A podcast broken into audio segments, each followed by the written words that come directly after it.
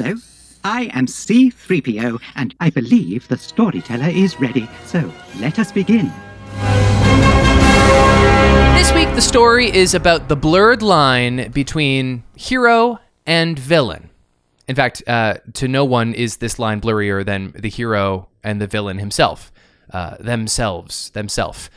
If you buy into the ideology uh, of dark side corruption and its unique ability to convert members of the Skywalker lineage into different people altogether, then indeed you view Anakin and Vader as two different characters altogether. So this week we're counting down our top six favorite moments featuring each of them. Uh, Ross, I'm going to focus mostly on, on Darth Vader tonight, uh, and you're going to talk about Anakin Skywalker. Why do you think it's easier to see these two characters, as we see them, as different people than it is for other good guys who become bad guys in other movies? Do you understand? Like, why is it special that their moral transition, in fact, uh, distinguishes them as different people altogether? I think you made a really good point on the fact that more so than to anyone, it's Anakin who believes that, and Anakin's the one who's trying to, or or Vader's the one who's trying to, better yet, enforce that on the rest of the the galaxy to let them to to really distinguish that they are not one and the same.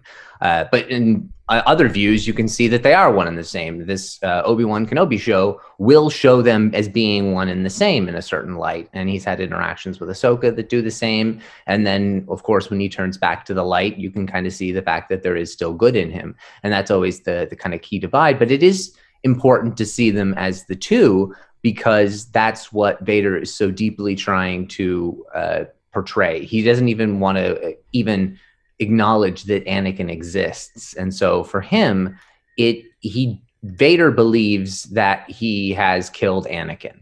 Uh, it's just a matter of the fact that Anakin has not died and kind of clung on as a little bit within Vader. And so, although it is this this one being, they they do have uh, two very distinct uh, personalities. I mean, it's very obvious, but it's you can see the common threads of Anakin becoming Vader, but once his mind is made up, it's made up and nothing changes. If you are not with me, you are my enemy. And then boom, that changes everything. He switches on a dime. And so because he's such a black and white person, then well in this case it, it, he he enacts that by wearing his black suit. But we initially get that delineation from obi-wan who tells us that vader hunted down and murdered your father and then later on he qualifies this lie of omission by saying what i said was true from a certain point of view. Uh, and so this is this is something that that vader has wanted uh, the message to be and people kind of accept it and that's true of star wars fans as well yeah, a- absolutely. And it's a, a, certain way of viewing it as uh, yes, you could view Vader as. Um, I, I, guess I'm trying to think of the best way to put it. You can you can see Anakin. Anakin exists hmm. without Vader, but Vader can't exist without Anakin, sort of to a certain True. degree. Yeah. Uh, but Anakin wouldn't necessarily deny the existence of Vader, and Vader's always going to deny the existence of Anakin. So it's this weird kind of paradox. And Obi Wan's also wrong a lot of the time and that's one of the key things that and it's it's unfortunate but it's just because vader pushes and forces him to be cynical and to lose hope and faith. Uh, but that's where luke doesn't. And so luke views them so so much as one person. And that's what allows anakin to kind of creep in to really destroy the darth vader that they share this singular shell within because he's a very split person. Mm-hmm. uh, and so it's he, he's he, it's he's fractured and, and thus it's, it's hard to to not view them as the two. But isn't it interesting that this dynamic seems kind of specific to the Skywalker bloodline because we most recently saw really a very similar concept between Ben Solo and and Kylo Ren. Like it's More very so. it's very obvious that these are two entirely different people. Like a possession has occurred. You're right. It's even more so.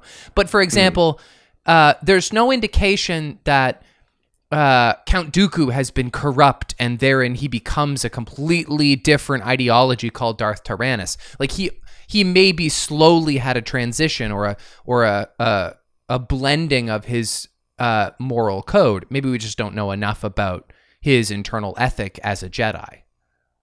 He also I, I think it was a way in which he slowly, he wasn't necessarily convinced. He wasn't corrupted in the same way.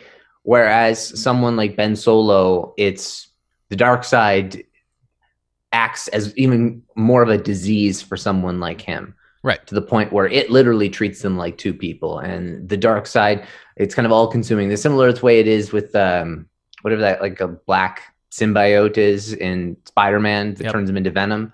Uh, it, it- that's a, it's a very similar kind of comparison to the way that you can view the dark side clinging to someone like uh, Ben Solo. And there's an incredible um, shot of in a comic of Palpatine just like swirling dark side energy around Shmi, uh, and it's Anakin's uh, or Darth Vader's vision of how he believes um, he may have been brought to life and maybe like the influence Palpatine and the dark side has had since uh, from an early age and whether or not the involvement that Palpatine may have had or may not have had in his birth uh, and whether or not it was the force fighting back or not um, it makes maybe makes him more susceptible to the dark side being a disease whereas Dooku kind of falls upon it himself it's it's more his choice and although there's always agency in these decisions, the Ah. agency of Ben Solo and Anakin is a slippery as hell slope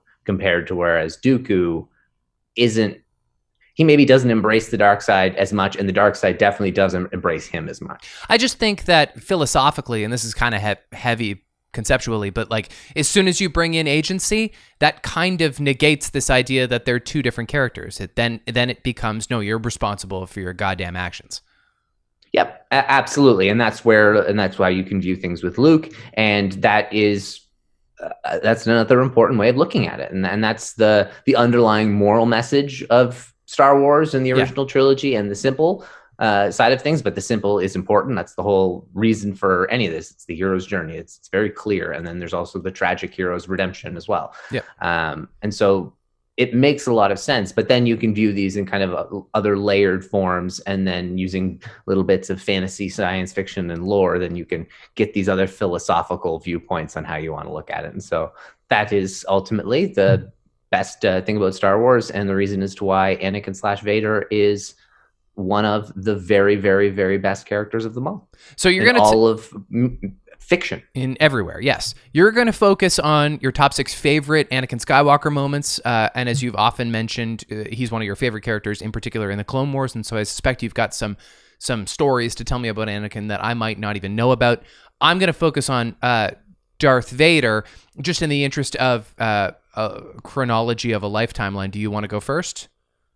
Uh, sure, that would make a lot of sense. Okay. And because of that, um, just purely coincidentally as well, I didn't decide on it. Uh, but my number six moment is actually Anakin's conversation with Shmi and Qui Gon uh, about helping people in the galaxy uh, and about learning that Qui Gon is a Jedi. There's no uh, getting anything past Anakin, and that entire conversation, uh, learning about the the good heart that at the very core this kid who just saved these strangers from a sandstorm has. I think it's just a very important moment. Uh, you have the two the, the father figure he needs in his life, the mother figure he needs in his life, the love of his life, and Jar Jar all sitting at the table, and it's something that is it, it's it's a really powerful and important moment, and it's exactly exactly what George Lucas wants to show. He wants to show this innocence and purity of a young child, and that's the reason as to why he made Anakin so young uh, in in in the Phantom Menace, even though it, it maybe wasn't the right decision. Uh, it does add to this scene because he's so young and innocent. I absolutely love that you chose a, a Jake Lloyd moment. It kind of didn't even occur to me that you might do that.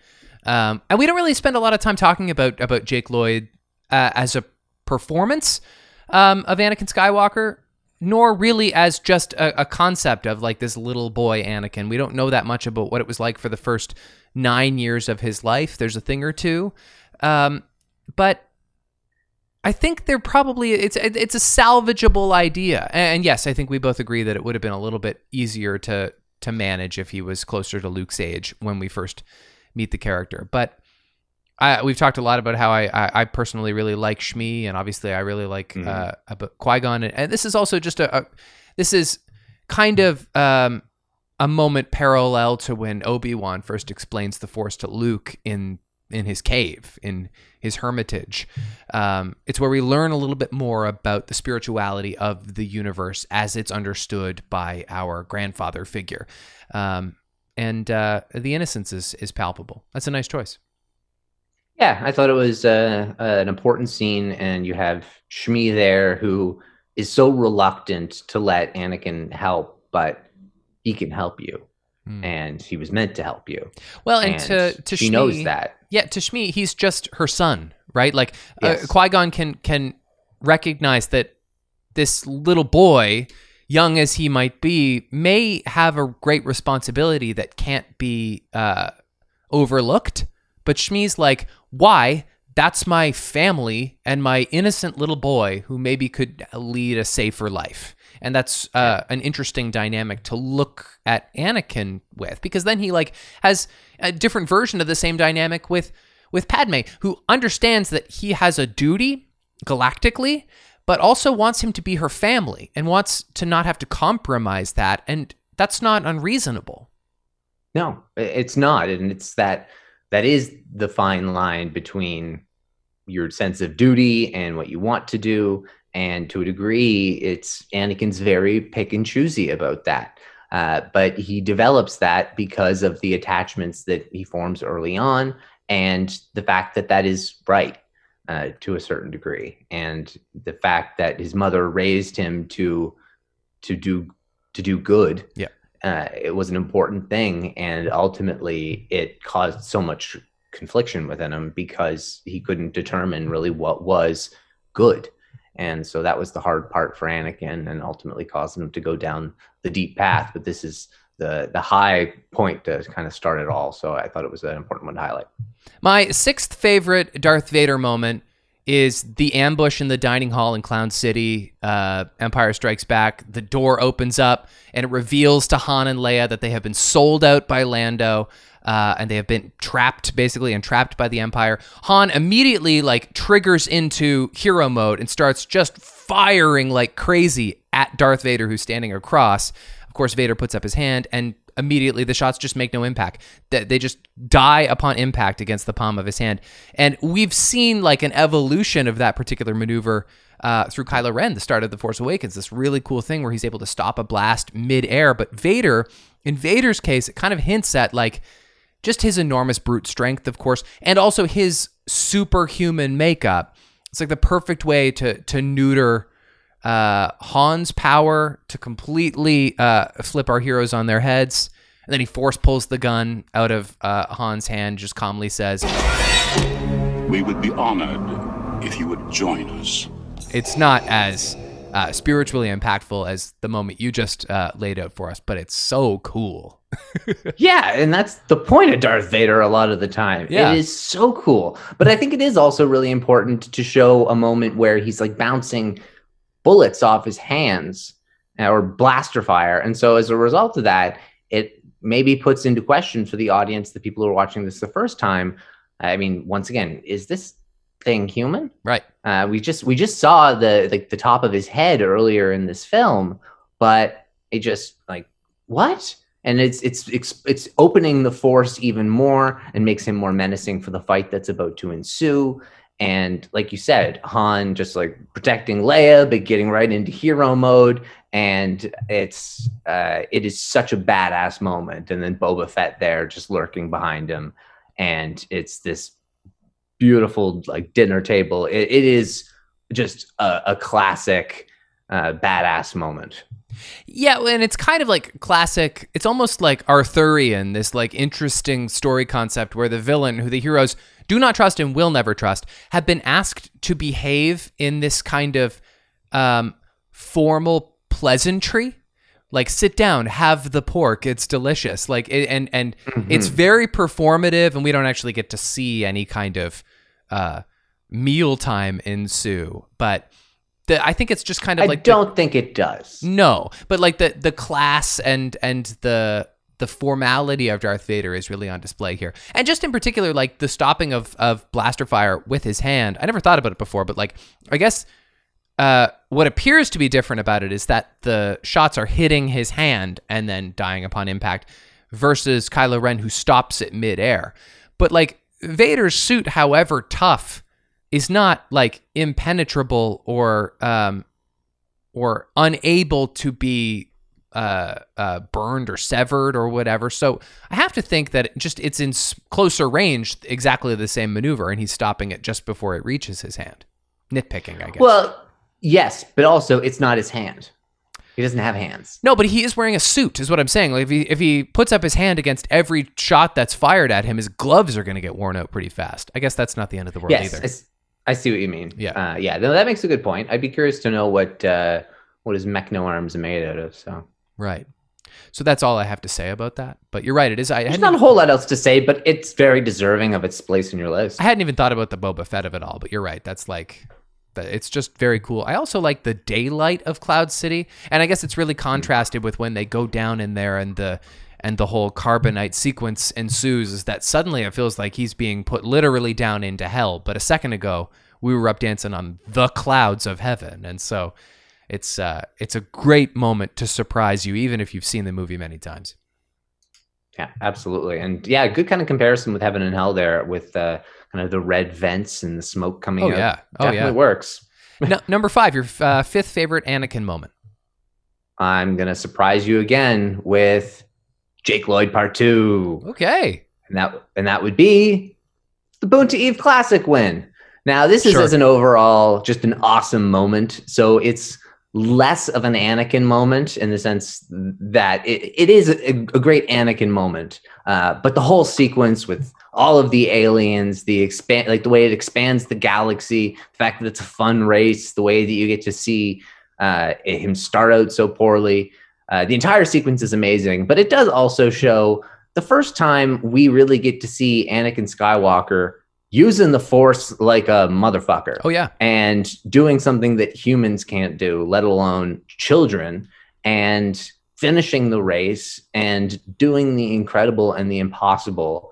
And all while keeping his composure. And when he, he spins out and he like grabs the giant magnet stick and he attaches it back in, it's just, it's an awesome sequence. And at the very end, when like Qui Gon picks him up and he's like all dirty, and he's just like you can tell he looks he looks exhausted. Jake Lloyd probably was just from all the acting. Yeah. But it's a great sequence. It's an exciting sequence. It is a celebratory sequence. It is a win. Uh, it is the the calm before the storm. It is him earning his freedom from slavery. Uh, it is a huge, huge moment in the turning of Anakin Skywalker to becoming a Jedi. And uh, just as an overall, it, it needed its due on, on on my list. I thought. Yeah, I think it's a, a really uh, developmental moment, a turning point for the heroism of Anakin Skywalker. Like, f- for one, much of what he pulls off here, he did because he was a kid. And that's kind of what's joyful about it is that, like, this is a little boy who has the spirit and the inhibitions of a little boy. That's how he was able to pull this off. And then because it results in the greatest success of his life, as you said, the, his freedom from slavery, um, he is then empowered to be that daring as a heroic Jedi for the rest of his career. And so like all of this these maneuvers and this these crazy uh avian antics that he uses to drive Obi-Wan crazy is kind of just the next evolution of the confidence he earned at that uh, pod race. Absolutely. And I just thought of this right now, but like spinning, that's a good trick. Uh, he just continues to spin after that point as well. He spins later in the movie uh, by saying spinning, that's a good trick. But like when he spins out uh, in the pod race. And so like, the man, like that is a, a classic style for Anakin Skywalker. Yeah. And the fact that he doesn't puke all over the cockpit is incredible. He spins as Darth Vader too. Yeah, absolutely. He spins out at Yeah. the uh, at the very end. Um, but it's cool to see him also as this incredible pilot. So we get to see the fact that he builds 3PO. So we know he's, he's this incredible mechanic, but that's not something that we necessarily identify with Luke. But we do identify with Luke being an incredible pilot, a Mm. bush pilot, best bush pilot in the Outer Rim. And so it's I, I think that's really cool, and I, I think it it does a, and it introduces us to pod racing. The fact that he makes his pod, uh, just the overall sequence, uh, it's it's a big win. Uh, and the Phantom Menace, uh, it, it, has its low points, and, and Anakin has its low points in the Phantom Menace. But uh, it was nice to go kind of go through these and be like, oh, nice. There's two good moments I, I can highlight here. Uh, For sure, at the top. I'm thrilled. I'm those are those are both excellent excellent choices. My fifth favorite uh, Darth Vader moment is just kind of another uh, badass flex. That first instance of force choking in A New Hope. It's kind of become like his signature move, Darth Vader, and it tends to be something he does to assert dominance. He's definitely choking people to kill them, and he often enjoys doing it. But sometimes it's not to kill them. Sometimes it's just this effective use of his power to shut somebody up for a second, and maybe for good in his company. Um, when he does it to, is it Admiral Motti? Motti, is that how you pronounce it? Yes, Conan Antonio Motti uh, it's kind of like his first example of or it's our first example as a viewer of just like how powerful this this guy is and it's the among it's among the first uses of the force that we ever pay witness to. So it does a lot in his sorcerer's ways? Right. It, it does a lot of the legwork in laying this this foundation for what we understand to be the mysteries of the galaxy. Uh, and there's also just something obviously so completely gutless and brutal about crushing someone's windpipe with your mind. So yeah. it's the perfect symbol of his menace, and it's it's also rivaled, in fact, this moment by when he does it um, virtually over Zoom in the next movie. but uh, I think the first time you see it is is pretty cool. You can hear that kind of like crackling sound a little bit, and that's troubling, but it's all the more uh, exciting as as a filmmaking aspect yeah like the gasping for air that he does and like the pounding on the table it's it's it's really awesome. But the way that he just so effortlessly is doing it yes. and is doing it with such a calm and then just stops and turns away. It's it really is uh, a level of menacing that like you just said before with kind of the, the blaster fire we'd be honored if you join us. It's this cool menacing that darth vader does. And that's what darth vader has. It's the the rage and then the cool. Whereas Kylo Ren doesn't really have that cool menacing level, whereas Darth no. Vader really really does. Absolutely. And this is another one of those classic examples. Uh, and it's also like you said, it does kind of further show uh, his allegiance to his uh, ancient religion. Um, and it's and kind of an important symbolism there and the fact that like not really everybody else does but tarkin kind of allows him to. And so it, it does create an interesting dynamic within his place in, in the imperial structure. Who was this admiral trying to impress by mouthing off like that to darth vader? Like surely the other people in the room are like are you joking dude? You're about to get killed in front of me. Like what a weird decision to be that brave, to be that bold in that moment? some of them were. Yeah. some of them were that stupid. I mean, it also comes down to you see he's so arrogant. Yes. He, he just it could never in a million years uh, imagine uh, someone ever doing that to him. But that's what Darth Vader is willing to do. He'll do it to anyone. He'll do it to the most prim and proper of his colleagues. Mm-hmm.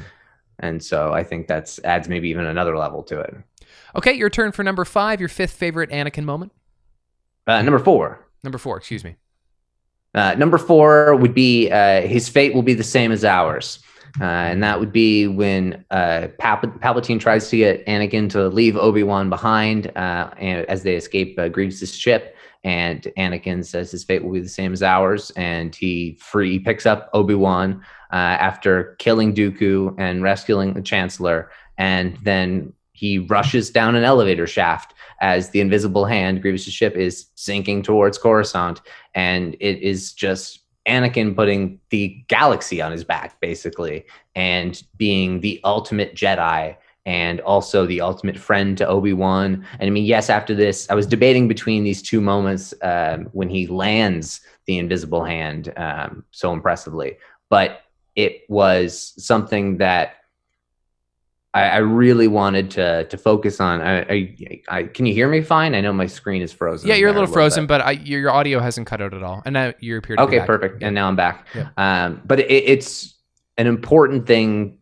to really focus on at the start of that movie because then you have uh, Obi Wan like giving Anakin his due and like all the times he's saved him. And this is just a really great example of, oh, yeah, this is just one of so many moments where Anakin has been the hero of the Clone Wars.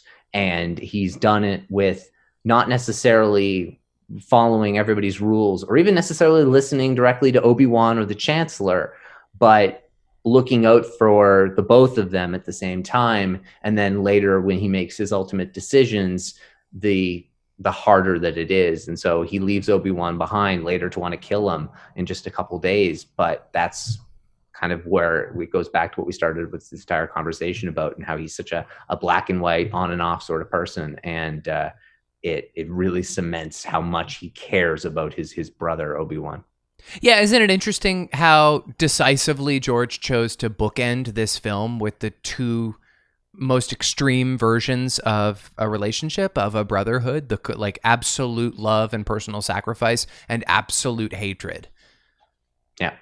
And and the fact that he, he's not going to leave obi-wan behind when they're uh, up in the battle of coruscant in their in their starships. And, and so that's he, another important angle. And he's not going to listen to palpatine either. Palpatine's the one who's saying oh anakin leave him and anakin's like yeah. no i'm not going to do what you say at least not yet not not for another day and a half yeah. But and, and that's and that's what Anakin does. He is the hero of the Clone Wars, but he is also he does it in his own way. He, right. he doesn't listen to instruction. It's the reason why it, Mace Windu doesn't trust him because he doesn't do exactly what they say. But in the end of the day, you see that he has been making the right decisions. Mm-hmm. And in the instances where maybe he listens, uh, do it, do it, and like there you go. Right. He he makes the wrong decision by listening to someone there, but he knows it was wrong right after. And then he goes and he makes the right decision by not leaving Obi Wan behind. And so uh, it is important for Anakin to show that off. And I think that is um, uh, and like you said, it, we've talked before about how much we love the banter between he and Obi Wan, but I think this is an important one to show that he would never, never leave his brother behind um, until, of course, when tell, he wants to push him, him into lava. Of course, he would. That sets me up pretty nicely for my number four, which is the other side of the bookend. Uh, it is indeed the fiery duel on Mustafar, which is a Darth Vader sequence. Uh, it doesn't require a whole lot more uh, affirmation from us. We've talked about this sequence so many times in the podcast. Oh, yeah. I almost did forget to include it because it's really easy to forget that the difference between Anakin and Vader is not a helmet. It's it's more nuanced than that, and it happens right around now. Um, so at this point, he's like at full tilt with his anger, and he's really trying to make a point because he's fresh off this uh, wicked order from his new master. Um, as one of the few Darth Vader scenes, like you just talked about, how uh, so much of Darth Vader's menace is his calm and his collected, cool kind of evil. Where here, um, he's not really that at all. He's kind of leading with uh, emotion, and that's that's partly what makes it so gut wrenching is to witness his rage in an emotional state rather than one that's that's so stoic. And also, it's a striking Darth Vader sequence because he's not a badass here at all. A lot of his dialogue is kind of stilted and weird. He sounds a little bit whiny. He's doing horrible things to his wife and to his friend. And ultimately, he loses and he is stalled this crippled, uh, wasted potential on the fiery shore. And that's kind of what makes it hit as strongly as it does. But it's a Darth Vader sequence nonetheless. It's it's it's kind of the the moment that builds Darth Vader, and so I had to include it. I think that's uh, of course absolutely got to include this one, and I think you you put it in a, a, good way in the sense that it's the moment that builds Darth Vader. And I also love that you mentioned it's his friend and his wife, and it's yeah, it's the only people left that he loves. And when this is over, yes, he becomes Darth Vader in a suit, but it's the reason as to why he's this whiny, different sort of Vader. Mm-hmm. It's because he still has people in his life that he loves. He loses all that. And so he becomes this cold and calculated wow. and menacing Vader. And so he's got this passion, but it's a passion born of love and anger as opposed to just anger and just pure hatred and the not even satisfaction from death, but just like I need things to be worse and worse and worse, and that's what he becomes after he thinks Padme has died, and uh, thinks that Obi-Wan is got away almost. And so then it becomes a different mission entirely when he thinks he has a son uh, or finds out he has a son and Right. after killing Obi-Wan and realizing what happened to his body. Well, and there's a transitionary moment. It's not the first time we see him with yellow eyes, but we do see those yellow eyes again when he utters, I hate you. Right. And so, like, that's him deciding once and for all, okay, I'm not going to be uh, wilted by any feelings I have about you anymore. I am only going to be empowered by those feelings to someday end your life, uh, which he, of course, is incapable of doing.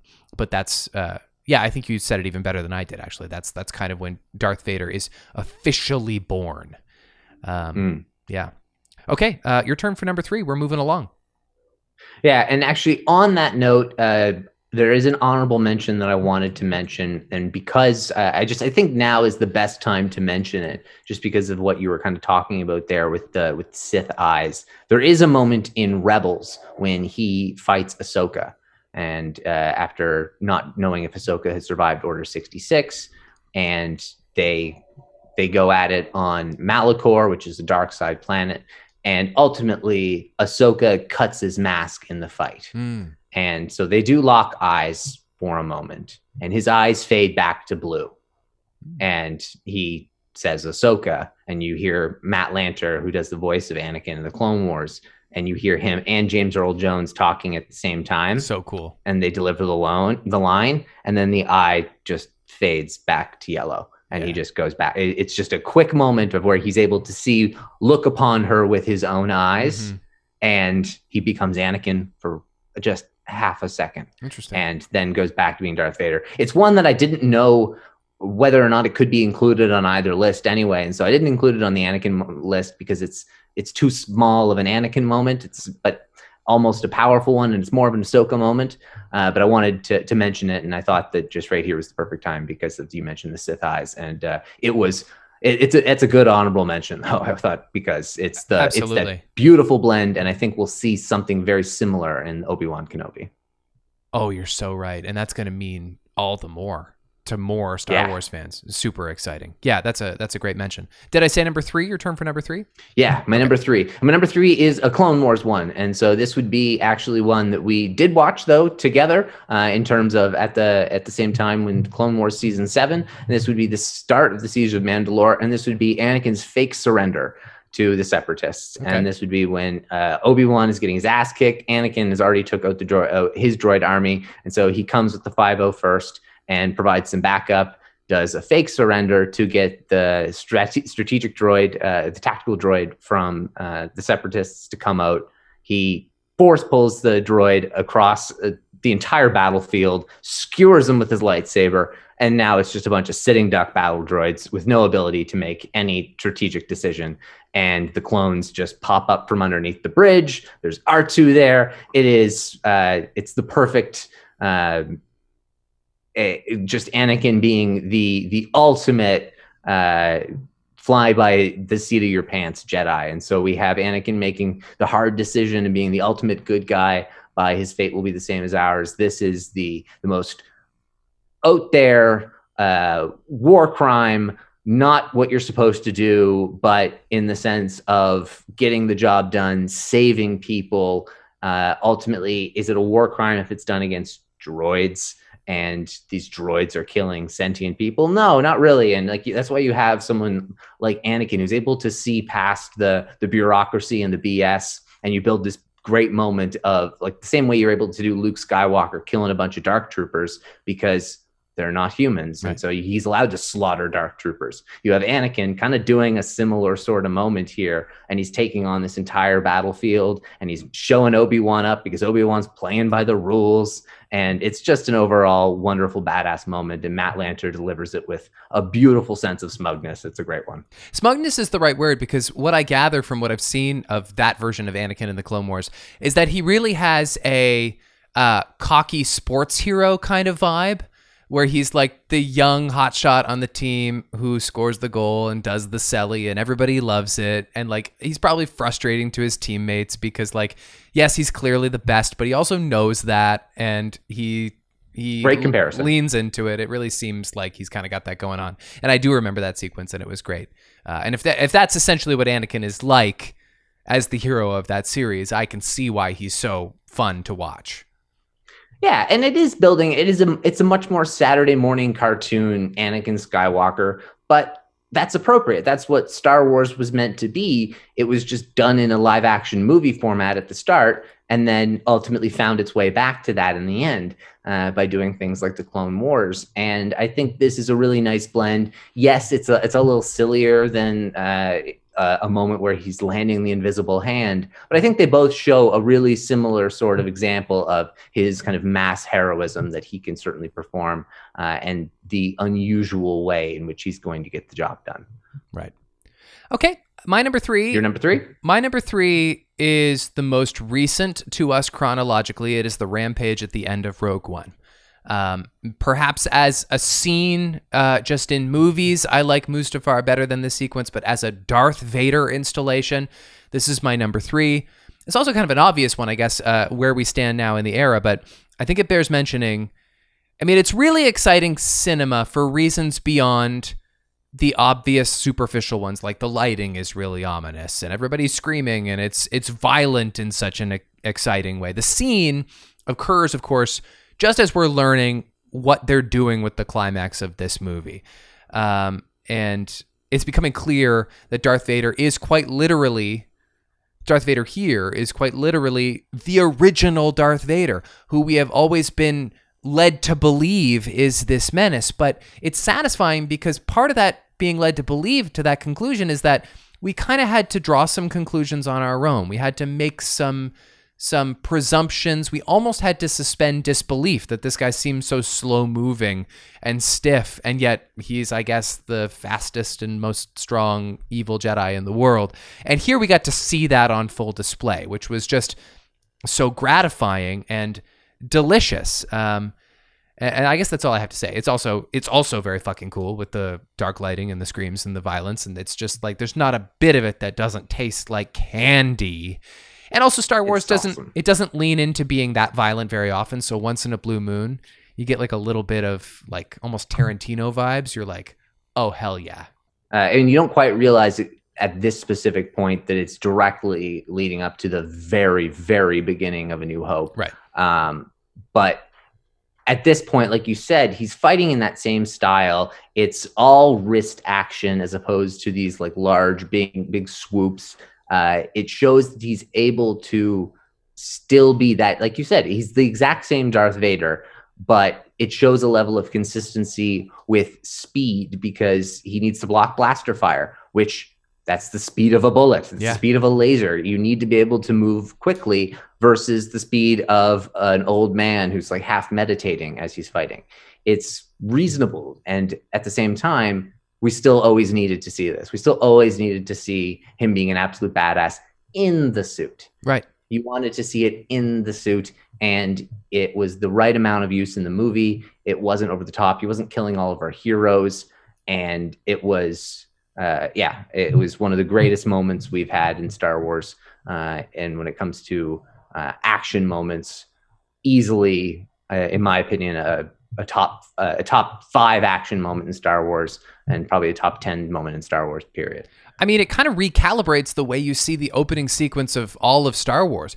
And not for the worse, which is like really dangerous. Like, how do you change the way I see the first scene in this, my favorite series of movies, and somehow just make it like richer and cooler to imagine that first time you see Vader and he's like kind of having it out with Princess Leia? He's just literally like a couple minutes ago gone on a unbelievable tear, like a murderous, uh, like a killing spree, and There were uh, double of you guys. yeah, Like you know how there's a bunch of you guys with your funny little hats. Yeah, where are the where are the rest of your rebel band now? it's those helmets, by the way, that really give it away. When you watch Rogue One for Yeah. the first time, you're like, "There's those helmets. Are they doing this?" And they do, and it's oh yeah, But you you, can't. you have like all of like Rogue Squadron and Gold Squadron, but you're like, okay, that's kind of cool. And you see, oh, there's a Red Five who's not Luke, but like you don't like, okay, that makes sense. You don't realize Luke's replacing someone who dies though, like a couple days ago. yeah, It kind of makes sense though. Like otherwise, that job would have been filled by someone who's not Luke Skywalker from nowhere. Yeah, that's right. That's a very, very good point. Okay, your turn for number two. Uh, my number two, uh, this is another one from the Clone Wars, and this would be when he proves himself as the chosen one uh, and tames the gods of Mortis.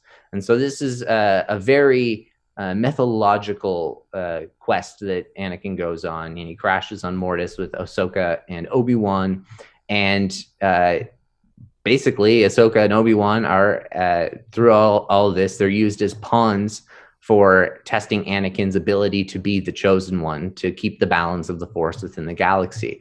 And there's the father, the son, and the daughter, the daughter being of the light side, the father being of balance, and the son being of the dark side. And the son and the daughter imprison Ahsoka and Obi Wan. And as opposed to uh, having to choose between the two of them, Anakin uh, controls the two of them, who are the two most powerful Force beings in the galaxy um, basically yields them like two dogs and um, and is offered the position of the father as the keeper of the force um, on Mortis. He turns it down, um, and it's a it's a it's a phenomenal sequence about choice. Uh, and about also having agency, and he doesn't remember all of the things that occur on Mortis. There is like a, a, a fog that they have, uh, but it is showing that Anakin, when all is on the line for his friends, and the choice is between are you able to do it? Are you strong enough to save your friends? Are you strong enough to uh, tap into the force on the deepest possible level to manipulate it more than anyone ever has? And that's exactly what happens. It's Mm. on this most extreme of force nexuses, and it's essentially the most brute power use of the force in history. And it's also Anakin turning down the role because that would mean he's no longer his life. It's basically him surrendering to becoming a god, and he doesn't want to do that. Uh, similar to the way like you'll have Hercules who wanted to, to live on Earth with with Meg. Uh, that would be what he wants to do and, and live life with Padme. But in the Force, that's the wrong decision Right. and he becomes Darth Vader because of that. Uh, had he stayed on Mortis, he never would have become Darth Vader. He Wow. never would have had any of the things that he wanted in life. None of the things that he wanted in life. He would have been a slave to the Force, Mm. but he never would have become Darth Vader. And so it, it is a it's a it's a really powerful sequence, and it's one where it looks like he's out of options, and he creates a new option because he is the chosen one, and it's just a badass moment, but at the same time, one that's through this very layered mythological journey that he's been going on. Uh, and so it's very, very cool. The Mortis arc has to be the the animated uh, storyline that you reference the most, and I've never seen it, but it really seems like, from what I've heard, it really seems like it's deserving of a bigger spotlight among Star Wars Well, fans. A- absolutely. And in Colin Trevorrow's Duel of the Fates, it ends on Mortis. yeah, And so I think that would have, I think that absolutely could have worked. I don't think it worked the way that he used it in his script, but I think it would have worked in the sense that it was up until this point probably the the strongest force nexus known, in, and I think probably still the for, the strongest force nexus that has existed in Star Wars canon. And so I think that it, it's something that needs its due again. And when we have like the world between worlds and with Ahsoka coming up, who knows how it might be done? Um, Morai, who was the daughter's uh, owl, uh, her convor, uh, it was just the, the the pet that was bound to her, uh, bound himself to Ahsoka when the daughter dies during the Mortis arc, and so that's one that uh, provides a nice backdoor because Morai was visible uh, in the Mandalorian know, yeah. from a tree. So th- that is kind of a backdoor way that you can still bring in uh, some of the Mortis elements, uh, and the Mortis gods are involved between the world between worlds.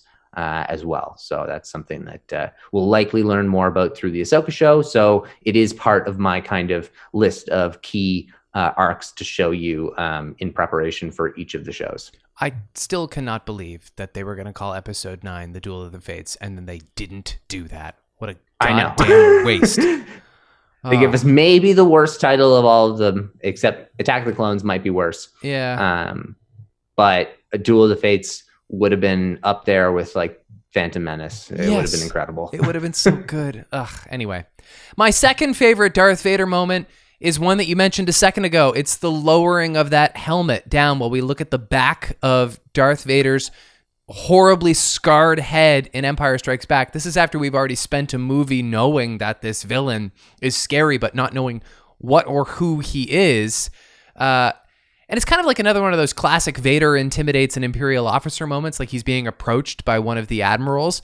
Um, and it's done differently here because he doesn't have to assert his authority or attack or choke anybody out. He's just kind of all business here. But he does reveal enough about himself, like personally and almost kind of um, uh, vulnerably, uh, that you can see that this guy is literally a monster like not just like morally and ethically and like by his actions and his you know wicked sludgy heart no he like literally looks like a monstrosity and um it's a really rich moment i think for viewers. And uh, we can't possibly imagine what it felt like to see that for the first time that oh look there's definitely a human of some kind underneath that mask.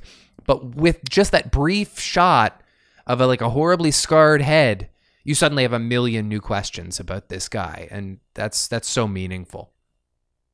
Yeah, I think that's a really, really good point. That's one that um, it opens up this whole new view of Vader, uh, and it is like you said, it's really hard to go back and think about that moment from like how the first time you saw it, Yeah. because I don't remember not knowing that Vader was Anakin and that they were one and the same, and that he was a person, but it really open it just it opens up all these other questions that you may have had and the fact that it's clearly trying to tell you something and we get this kind of mis- vader becomes even more mysterious from this point on. And so it, it really does uh, make the character for empire. It's that Yeah. r- that first lead in point to let you know that okay guess what's going to be coming later on? You don't know it yet but this is not remotely the most interesting thing about this guy. No. No that's true. It gets kind of buried by the bigger reveals happening later Well, I mean, to find out like just first, it's confirmation it's a human, uh, so that you're then going to realize that he can have a child, and so it's extra. You're not going to be totally weird. Like I thought he was a robot the entire Right. time. That's true. You get that like first realization, so that you have your aha moment before needing to be like, hold up. In this space movie now, we're having robots that can have humans as children, and but now, but it, it makes more sense. They're able to be like, oh, he's not this droid robot type. He's something else entirely. He's a he's a man, and so you're right. It does open up the the, the whole story a lot more. But put yourself in the shoes of somebody who's just seen Empire Strikes Back for the first time and Return of the Jedi won't even be out until next year or whatever and you're a Star Wars super fan who likes to hypothesize where the story's going to go. Um you can kind of start to put together like okay, well, Obi-Wan told Luke that Luke's father had died and now it turns out that Luke's father hasn't died, but he's horribly scarred, and so maybe he faked his death, or like maybe um, people we saw. know he is. Oh, sorry. You're trying to realize as to whether or not he was telling the truth. Yeah, yeah, because that's another thing that people weren't necessarily sure about. Like maybe he's just kind of Mm. screwing with Luke. Yeah, uh, but it does give you more reason to believe that that's not necessarily the case, or that the story, at the very least, is a lot more interesting from a certain point of view. Ah, that's right. Hey, uh, number one, right? Your favorite Anakin Skywalker moment. Favorite Anakin Skywalker moment. Uh, this one is a pretty obvious one. This would be uh, him proving himself as the chosen one in a more metaphorical sense, and that would be by picking up Palpatine and throwing him down the shaft, killing him, and ultimately returning to being Anakin Skywalker, the return of the Jedi that we all um, began this entire kind of journey, not knowing who he was uh, in uh, A New Hope. And then when you view it as the chronological, he was just this little kid.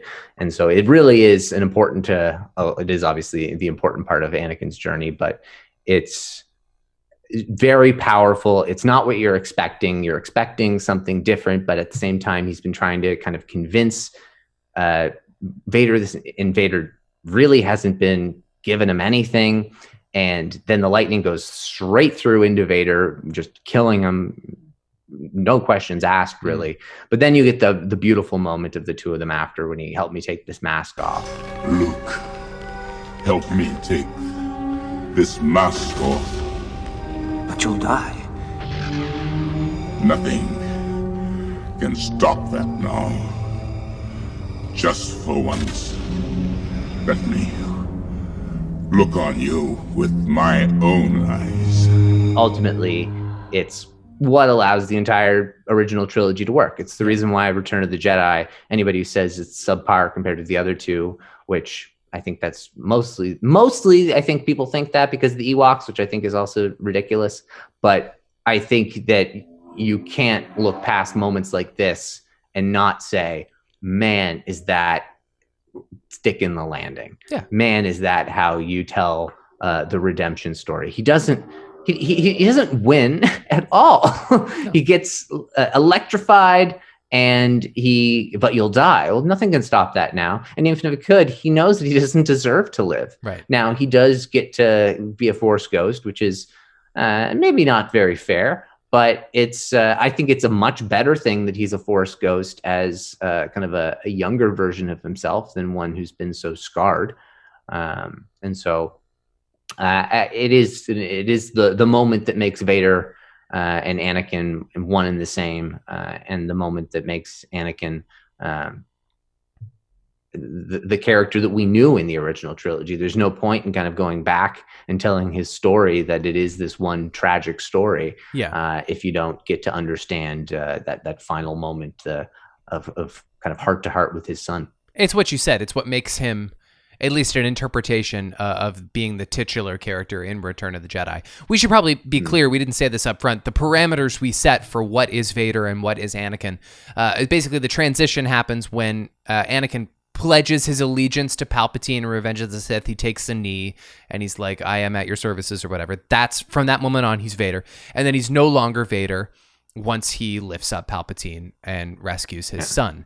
Um, and so, if there's any kind of uh, discrepancy or uh, lack of clarity on like whether or not Anakin Skywalker died with a sense of decency in his heart, um, I mean, obviously he he does it with this uh, heroic burst, and then the movie is called um, Return of the Jedi. Now, it's interesting you mentioned uh, him as a Force ghost, and I never really thought about like how fair it was that he got to be a Force ghost. And we still don't know that much about Force ghosts, which is remarkable considering uh, Star Wars. But would you, if you were to guess, would you suspect that he probably doesn't have the spiritual freedom to just come and go from this mortal coil as he pleases? Well, none of them really do. Right. Um, but I think that he has the same capabilities that any of them have in in the in the the ether in in, Okay. in the netherworld. Um, I do. I know this is kind of a news thing eh, or a, a rumors thing or a piecing things together thing, but the Obi Wan Kenobi show is taking ten year taking place ten years between uh, ten years after Revenge of the Sith.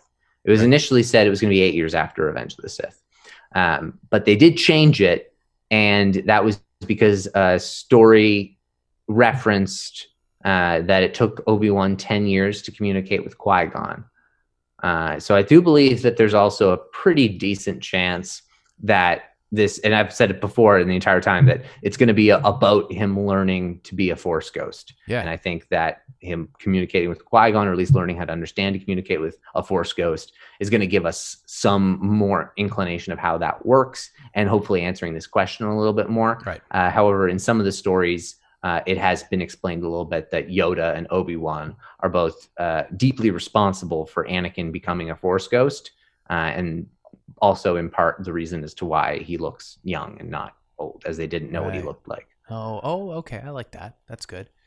Man, I'm so excited. I so want to see Liam Neeson, or at least hear him, and I'm pretty confident we will. I think I think we'll get both. I, Yeah. I I think there's they'll find a Force nexus so we can see his face. It'd be weird to see him in like long hair again, though. Do you think they'll do that? That's how Obi Wan remembers him. Yeah, definitely do it in long hair. Yeah, he'll, he'll look he'll look the same. He he also uh, in as a as a Force Ghost, I don't think he'll look like he's aged a day. Yeah, maybe not. It's a good point. He he looks good, and with a beard and long hair, uh, yeah, I think it'll be fine. Yeah. I think it'll look good. well, I only have one more uh, thing to name. My favorite all-time Darth Vader moment. Any guesses? Uh, couple. Yeah, you got a couple, really. I would love to hear some of your other thoughts because the obvious one is no, I am your father. I think I'd be very silly to suggest anything else is better or more important of a Darth Vader moment. Uh, this kind of I real. expected that. Yeah. Yes, it, it realigns everything you know about the character, about the hero Luke, of course, about the galaxy in general. Uh, and as such, it's. Uh, I know we can be hyperbolic here because we love Star Wars, but it's among the most significant movie twists of all time. It's memed to pieces. People know, if not know I am your father, they know Luke I am your father, just as like a piece of popular culture that exists all around them. And Absolutely. it's it's less and less likely to have the same impact with new viewers of Star Wars every single year that goes by. Uh, that's just the cost of being a cultural institution. But that can't take away its its rightful spot on the throne. It is maybe the most iconic moment in the entire franchise. So yes, it's the best Darth Vader moment. Yeah, I mean, and that's the thing. Iconic doesn't, and and iconic doesn't always necessarily mean best, and iconic True. doesn't always necessarily mean, or best doesn't always mean favorite. Uh, but yeah, when it comes to a highlight reel moment, I would I would agree. It would be hard damn pressed to not pick this one. It is uh, the moment that, and I think more importantly, it's his speech after Yes. it's the it's the desperation in it. It's the join me and i will complete your training. And uh, we can overthrow the emperor. Uh, he has for, he has foreseen it. Um, uh, it is your destiny. And like all these things that re- like it- it's like oh we have all this suspense this buildup. Who is this guy? Who is this guy? Who is this guy? Here's a crap ton of information that you could never possibly have expected. Right. and we're going to also included in each of them are 30 more questions. Mhm. and so it's just opening pandora's box of star wars. It is the the the opening like the domino knockover to what makes this a saga and not just uh, a few stories that link together. Uh, it is one of the most epic moments in star wars uh, because of the way it connects so many different pieces so uh, yeah I'm, I'm gonna agree with you on this one this makes a lot of sense in, Yeah. in its number one spot Nothing really else needs to be said. The only other um, honorable mention I wanted to bring up, and I didn't put it on my list because I already had a moment of a Vader mask coming down on my list, and um, and I think that one meant more culturally to what Star Wars is. But I really love just like the cinematography of of the mask coming down on on his face just after he's been defeated. It's his Hayden eyes. Eyes It's the best acting he does in the series. He's like, it's just the look on his face is horrified in a very visceral and convincing way. And uh, it's it's not necessarily even a great Darth Vader moment because it's almost like a little bit of Anakin peeking through. Um, Mhm. But it is a really powerful moment for the singular character of those two uh, characters in one. So I just wanted to mention that. Yeah, absolutely. And another moment, I guess, of Anakin kind of peeking through Vader that should get its note would be when he blocks Luke from killing the Emperor. Yep. Um, and when he blocks his saber, and that one adds that one has a lot more significance uh, since Rise of Skywalker, and so that one is is kind of a cool moment. don't do what I did, you'll then become uh, full of hatred like I was. Is that what he was trying to prevent there? Yes, absolutely. And now with the Rise of Skywalker, we have the extra level of if you kill him in hatred, he gets to also take over your body, Right, which is what true. he's been trying to do to me forever, Mhm. except for the fact that my body's shit now. Yeah. And so now he's been waiting to find you. Please don't do this. That's I mean, I'll still try and kill you after this, but no, don't don't, do- don't go this way. Do you think Vader understood that? I think so. Yeah, Wow, I think that's that, pretty good. well, I, I think that it, we need to view it that way now, Yeah. or else the Rise of Skywalker. If we're to view the Rise of Skywalker as part of the saga, I think we have to view it that way, and, I, and we and we do. And so I, I do view it with that extra layer. And yes, there's the moral side of it, but then you can add that other mythical layer and the importance that that can play on it, and then the philosophical kind of conundrum that's created from that. So I think that is a, an even better moment now than maybe it was even before. Uh, but some of the, I guess, the other kind of honorable mentions that I have for Anakin would be when he, uh, he uh, blows up the Vuutun Palaa. That would be the the droid control ship uh, at the end of the Phantom Menace. Definitely. Uh, when he lands the invisible hand, as I mentioned that. Uh, when he dual wields against Count Dooku, oh, the first time we get to see that. Oh, yeah. the sparks flying. It is uh, cinematography is incredible in that, and just the way that the lighting is done, it, it's just so cool. And the sound, it's it's some of the smoothest lightsaber sound effects.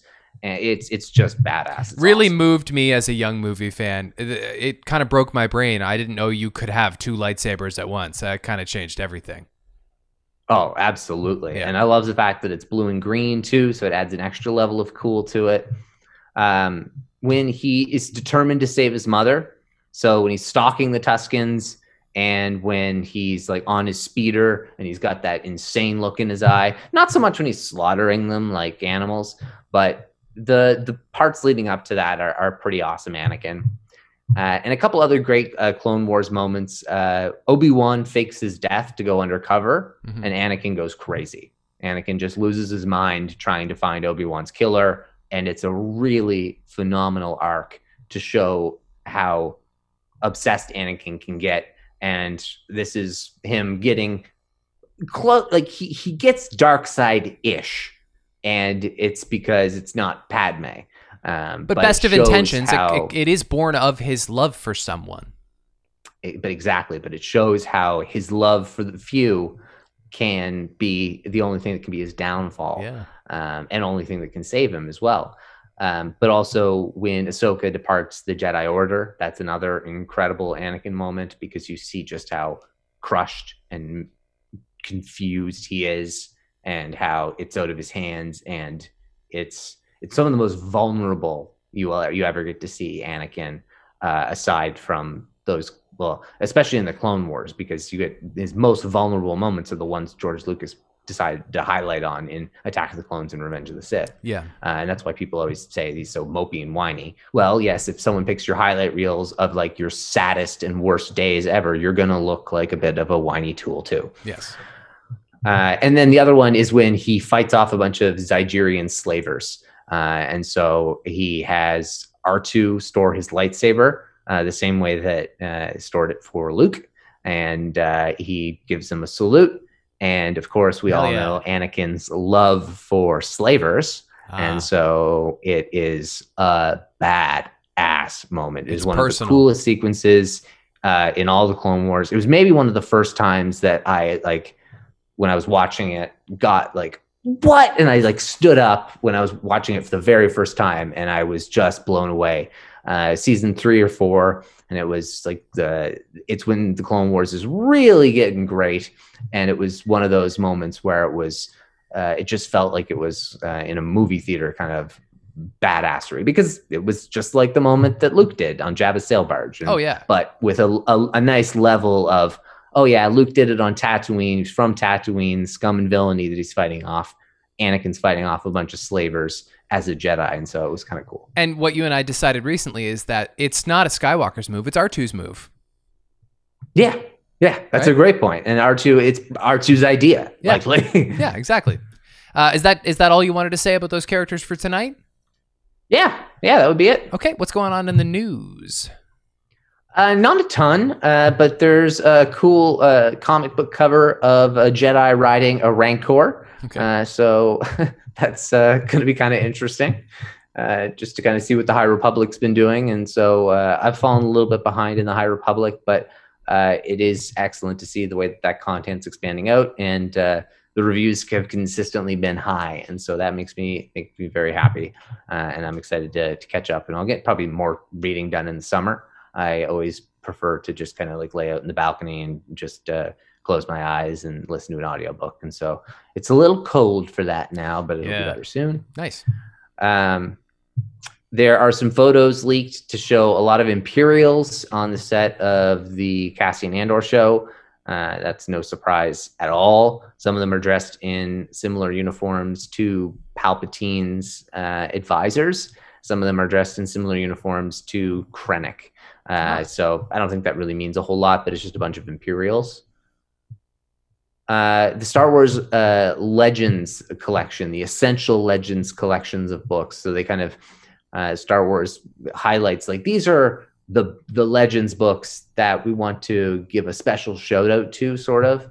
And so they've uh, pointed out to like Timothy Zahn's Heir to the Empire trilogy, which introduced Thrawn, and uh, they're going to be using probably some concepts of that in uh, the so the the Mando verse that they're creating, uh, and they gave out um, kind of a shout out to Darth Bane in the past with Drew Karpyshyn's books, and because they even brought that stuff up in um, the prequel trilogy with uh, the Rule of Two and the Clone Wars and whatnot. Uh, and so uh, other books that will be going into that will be Rogue Squadron and Darth Plagueis.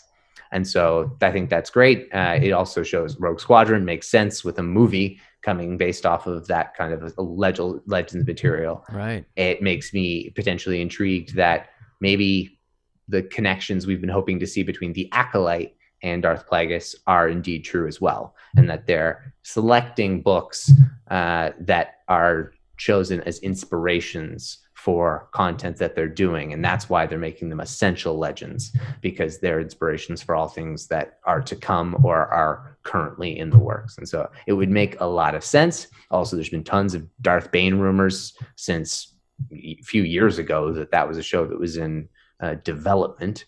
So it could be interesting that that one might be one that's on a bit of the back burner as well, uh, or one that could be explored in terms of lore wise in the acolyte too because that would could be a lot about the rule of two. So it could make a lot of sense with that as well. Wow. Okay that's a lot of information. A lot of niche star wars stuff in there. It is but it just means like some potential thoughts around we could learn more about darth plagueis and that's a character that we all want to Yeah, learn more they about gotta do that at some point. palpatine's younger life. We Yeah. really got to learn more. Yeah i think i agree. Is that all you got Uh, only other thing in the news would be something that uh, I had an idea for years ago. Uh, it's kind of thing. It was like this. This is how you would do it. And then Disney made a patent, uh, and I saw it. and was like, oh, uh, that's that's that's that's exactly what I was looking for. And they finally showed it in uh, an investor meeting, and it's using the concept of a tape measure. Because what did we all do as a kid when you unroll a tape? When you roll a tape measure back up, it's got that amazing lightsaber suck back in vibe. yeah you- you're talking about Um, lightsabers you then- didn't say that Oh, I didn't mention that. Sorry.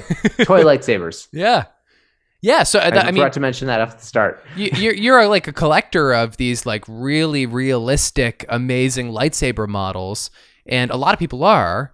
Um, but now they've got a way to like make them retract. That's so cool. Fully back into the hilt. Yeah. Yeah. And so the way that they did it kind of in the investor meeting apparently blew some people's minds. There was a tweet that said, I'm they showed us a real lightsaber. I'm literally shaking. Ah, that's so and so it's a one small step. My guess is these are going to be chunky, ugly, expensive, made of cheap quality, Ooh. and a billion other things. My guess is they're going to be crap. I could be totally wrong, but it's the first step. And also, it all it, it won't be long before other people because the patent is actually it's an okay patent, but it's not the best um, way to do this because it's not even designed to be duel worthy. oh yeah. And so there's easy modifications you can make to make it duel worthy, and it'll be brought to market by other sabersmiths around the world, and they'll make some some better quality ones. But the fact that uh, the technology is um, has finally been revealed to everybody else uh, when Disney makes their first few uh, versions of it, it'll be pretty damn impressive. Unless they go like completely, completely balls to the walls and make sure that these are pristine. But when you look at like the Galaxy's Edge sabers, Mm. um, s- some of them the models are very impressive, but not super bright, and the custom sabers are super chunky and, in my opinion, super ugly. So, i mean, how could it possibly be duel worthy if it's flexible enough to coil up like a tape measure inside the hilt? How could you hit it against something and not have it not flop all over the place? uh, because of what you have within the center. So you still are going to be bringing up multiple kind of at, you bring up either side, Hmm. and uh, there actually have been uh, uh, what exactly what I I thought would happen has already happened. You have bunch of people online, uh, like making 3D renderings of improvements on the patent already. Yeah. and so it's exactly what I expect. And it's like, oh, it needs to wrap fully around if you do it that way, and that way you can reinforce the the sides so that when the light beam rises up in the center, that it doesn't have the ability to have them wave around. So it, it's you get a bunch of engineers who get to see that idea, and immediately uh, they'll be uh, extremely cool. So I'm sure in a few years' time, uh, I'll be able to uh, to buy a lightsaber that uh, does exactly what we would have uh, expected a toy lightsaber to do as a kid, which is pretty damn cool. Can't wait. Awesome. Want to say a couple of happy birthdays uh, on Thursday, April 8th. Happy birthday to Katee Sackhoff.